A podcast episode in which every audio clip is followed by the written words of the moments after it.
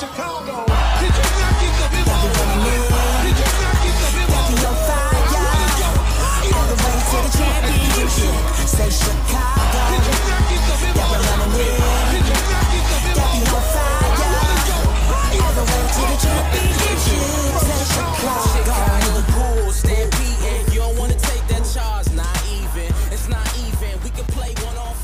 Ladies and gentlemen, boys and girls, children of all ages, welcome to Bulls on Tap. I am your boy Buzz, and I am joined by absolutely nobody here tonight, and that is my fault.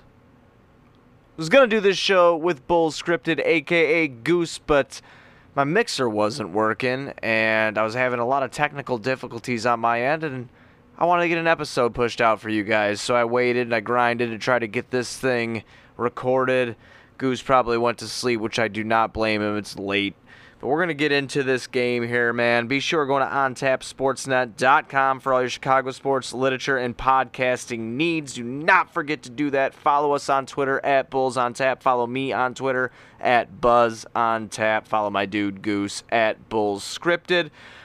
Let's get into this 115 101 loss to the Milwaukee Bucks. The game was pretty close throughout the whole thing until the fourth quarter. Shocker. It seems like a broken record every time I got to say that, but the Bulls were outscored 31 to 20 in the fourth quarter, which put this game away. And not a lot of bright spots here, guys, tonight, honestly. I mean, none of the starters played over 30 minutes. Giannis Antetokounmpo, I'm always so bad at saying that, but the Greek Freak had 13 made field goals. If you guys want to know how many, how many made field goals the Bulls had in general, uh, um, from, from the starters, that is, it's 13. So Giannis made just as many field goals as the Bulls starters did. Pretty pretty fucking pathetic uh, out of the Bulls starters tonight. Uh, Zach and Lauri just look horrible, and it's going to continue. There's no flow here, and I don't know what's going on with Lauri Markkanen. If this oblique injury is what's doing it to him, or the muscle that he put on that's slowing him down.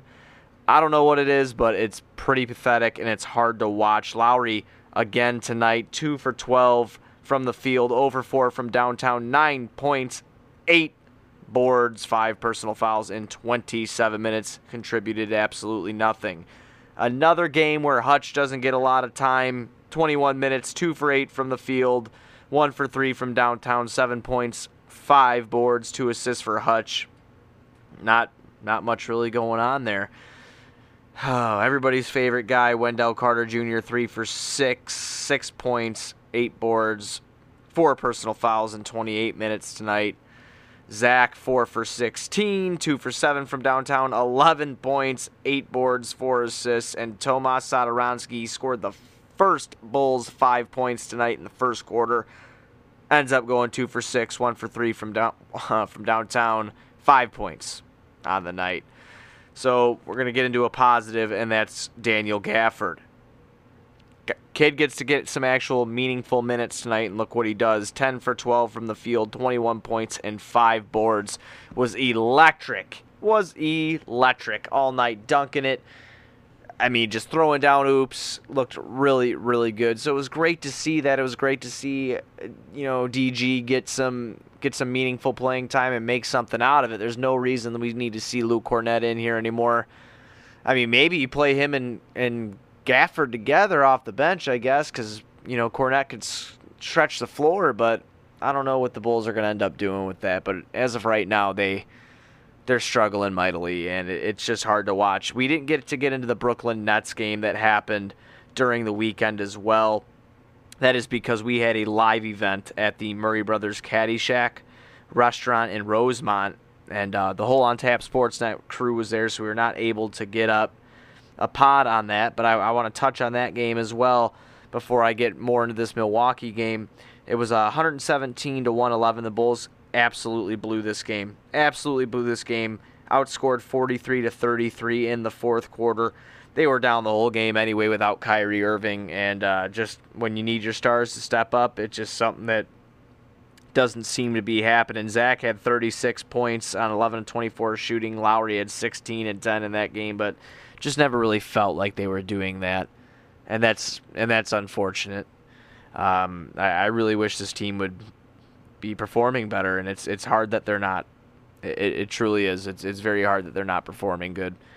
Um, so yeah, I guess you know me. I'm always jumping all over the place. It's just me. My mind's running, you know, a million different directions at any given time. But the Bulls needed this win tonight. I mean, they're four and ten. Milwaukee's ten and three, arguably the best team in the Eastern Conference. Missing Khris Middleton, which is a key player for them, and the Bulls can't capitalize. And it's it's um it's pretty sickening, honestly. So I just I don't know, man. I I, I don't know what they need to do. Uh, trade scenarios are going to be thrown out. Um, tank and just see what happens. That's all we could really do at this point in time because or fire Jim. And and and that's something that we could break down more when I have a co, you know, a co my co-host with me. But right now, I'm not going to get completely into that. I'm just going to review this game and these rotations. Uh, Jim just doesn't know what he's doing, and I his offensive sets are questionable. His personnel decisions are questionable, and it's just hard to watch.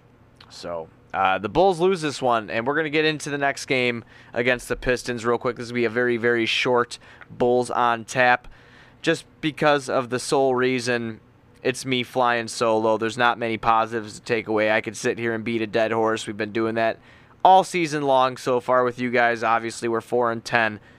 So nothing really great has happened. But we're going to get into Wednesday's game against the Detroit Pistons, who are four and nine against our four and ten Chicago Bulls. Tip off is at seven o'clock. Again, this is Wednesday at the United Center. The Pistons points per game is 108.7 points per game, where the Bulls sit at 107.7 points a game.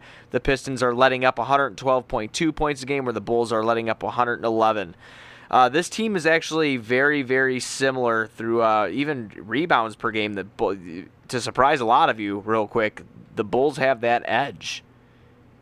The Pistons are uh, getting 41.2 rebounds per game, and the Bulls are getting 43.9. I honestly, guys, I did not see that coming with guys like Andre Drummond on that squad. It's kind of surprising. Um, but yeah, field goal percentage, Detroit's shooting about 47%. The Bulls are at a low 42.6%.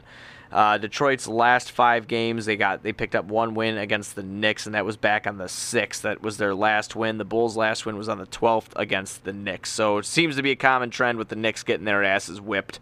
So hopefully the Bulls can come out and uh, produce. I mean, it's just again, it, you don't know what they're to do. I could sit, like I said, beat here, you know, sit here, beat a dead horse. Lauri needs to do this. Zach needs to do that. You know, uh, there needs to be more offensive flow, but until they start executing on it, it's a waste of breath right now. The Bulls have been doing terrible, and hopefully they can figure out a way to turn it around. There's too much young talent on this team to keep going the route that we're going. But if you listen to this solo episode of Bulls on Tap, I truly appreciate it. Thank you all.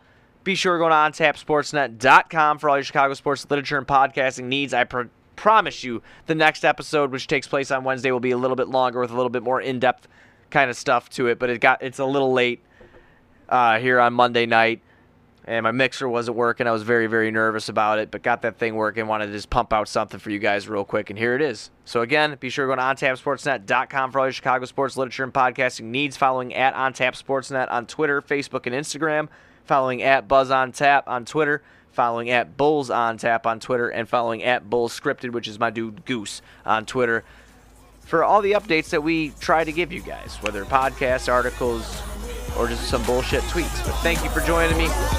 Let's go Bulls.